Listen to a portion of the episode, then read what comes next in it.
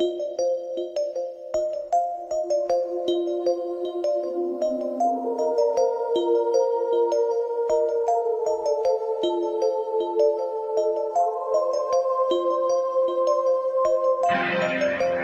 are listening to And If Love Remains, a unique show spotlighting people, ideas, science, culture, and art.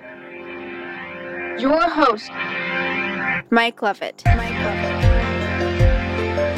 Hello, Rachel. Yes, this is your podcast in the sky, and if love remains. Let's talk bake runs, shall we? It seems to be hot news and the news today. Bank runs are a fascinating and complex phenomenon that have been the subject of much study and debate among economists. Um, what I want to talk about and, and explore bank runs from the Austrian perspective and uh, examining the underlying causes of the event and the potential policy responses that can be employed to mitigate their impact.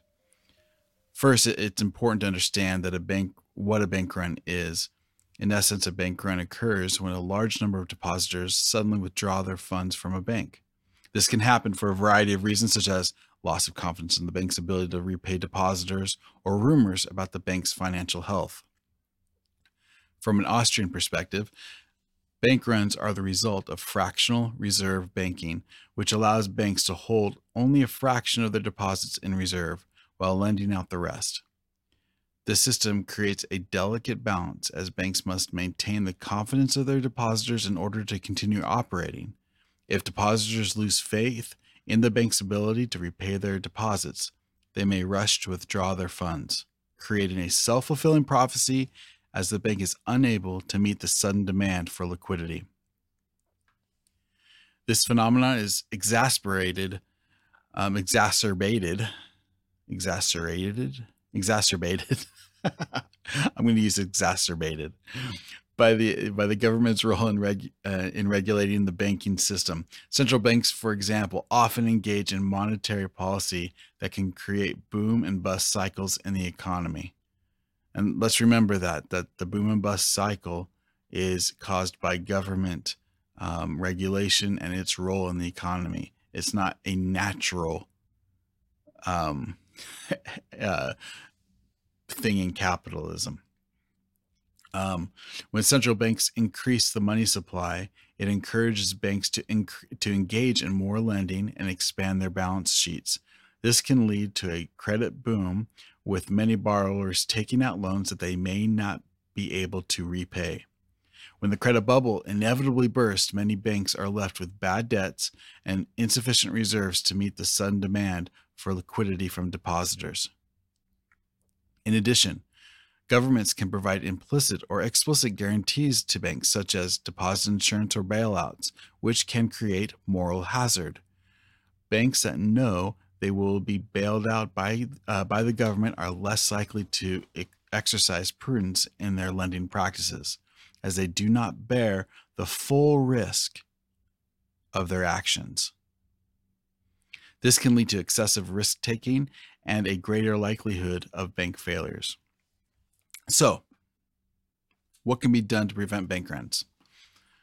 From an Austrian perspective, the answer is to eliminate fractional reserve banking and allow banks to operate on a 100% reserve system. Under the system, banks would require to hold all of their deposits in reserve, meaning that they could not lend out more money than they have on hand. This would eliminate the risk of bank runs as depositors would always be able to withdraw their funds on demand. However, this proposal is often met with skepticism, right? As it as it is seen as too radical a departure from the current system. Critics argue that a 100% reserve system would limit the availability of credit and make it more difficult for borrowers to obtain loans. Proponents con- uh, counter that this is a feature, not a bug. Let's remind ourselves the number one role of bank of a bank is risk assessment. It's protecting the money that we have uh, given it steward over. So that's its number one thing. That it, so it is. It's a feature, not a bug, as it would encourage more prudent lending practices and reduce the risk of financial of financial crisis. In the absence of a 100% reserve system, 100% reserve system, there are other policy responses that can be employed to mitigate the impact of bank runs. Um, one option is to provide deposit insurance, which guarantees that depositors will receive their funds up to a certain amount, even if the bank fails. This can help maintain the depositor confidence and prevent bank runs from occurring. However, deposit insurance also creates moral hazard as banks may take on excessive risk knowing that the government will cover their losses. And as we're seeing today, that is absolutely happening even to the nth degree as as the government's going to be covering seemingly all deposits that have just uh, um, been lost. Another option is to provide lender of last resort facilities, such as those offered by central banks. These facilities allow banks to borrow from central bank in a time of crisis, providing them with the liquidity they need to meet the sudden demand for withdrawals. However, this can also create a moral hazard as banks may and have and will take on excessive risk knowing that they have uh, access to a lender of last resort. Ultimately, the Austrian perspective would argue that these policy responses do not address the root causes of bank runs, which are the result of fractional reserve banking and government intervention in the banking system. While deposit insurance and lender of last resort may provide temporary relief in times of crisis, they do not address the underlying instability of the fractional reserve system. Instead, the Austrian perspective would advocate for a market based approach to banking in which banks are subject to the discipline of the free market and must compete for depositor funds based on their ability to provide safe and reliable banking services. This would re- require the removal of government guarantees and regulation uh, and regulations that distort the market and create moral hazard. In a free market banking system, banks would be forced to maintain a strong balance sheet and prudent lending practices in order to attract depositors. This would eliminate the risk of bank runs as depositors would have confidence in the safety and stability of the banking system. In addition, banks would be free to innovate and develop new financial products and services to meet the needs of their customers without the interference of government regulations. Of course, the transition to a free market banking system won't be easy. It would not be easy and would require a significant overhaul in this current regulatory and legal framework. However, the benefits of a stable and efficient banking system that operates on market principles would far outweigh the cost of such a transition. So, to finish up here, banks are, bank runs are a, a complex and multifaceted phenomenon, but they are the result of two things fractional reserve banking, and government intervention in the banking system.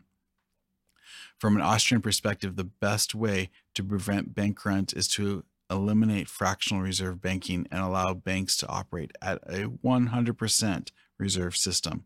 In the absence of this, policy responses such as deposit insurance, lender of last, uh, last resort, uh, may provide temporary relief, but it doesn't address that instability that is just the, the root of the banking system, the root of the problem, excuse me, in the, in the uh, banking system. A market based approach to banking in which banks compete for depositors' funds based on their ability to provide safe and reliable banking service is the best way to ensure a stable and efficient banking system. And by the government, it's funny, the um, by the government bailing out depositors and allowing banks to completely overrun, really run on a 0% reserve system or zero, yeah, 0% reserve system where they don't have to have any money in reserves. They're literally printing new money every single time they make a loan. Creates so much instability. It's really, really important uh, that we find solutions, whether that's Bitcoin, gold, it's clear to me that the banking system is is a hundred percent broken, and we need to find a different way. You are listening to And If Love Remains. first of 23 installments requested by Dr. Levitt. trying to be in compliance here because we're taking him and that whole organization down.